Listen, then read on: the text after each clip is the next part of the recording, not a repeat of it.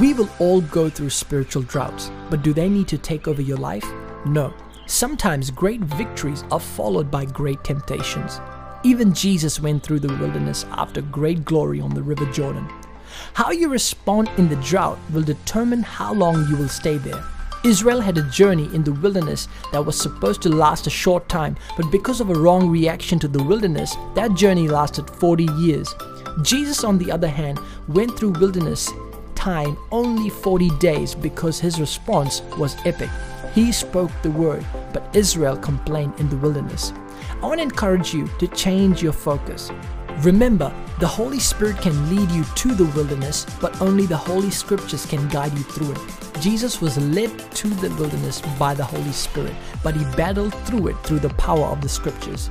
This is Joshua Singh, and you can find out more information about me on joshuasingh.com.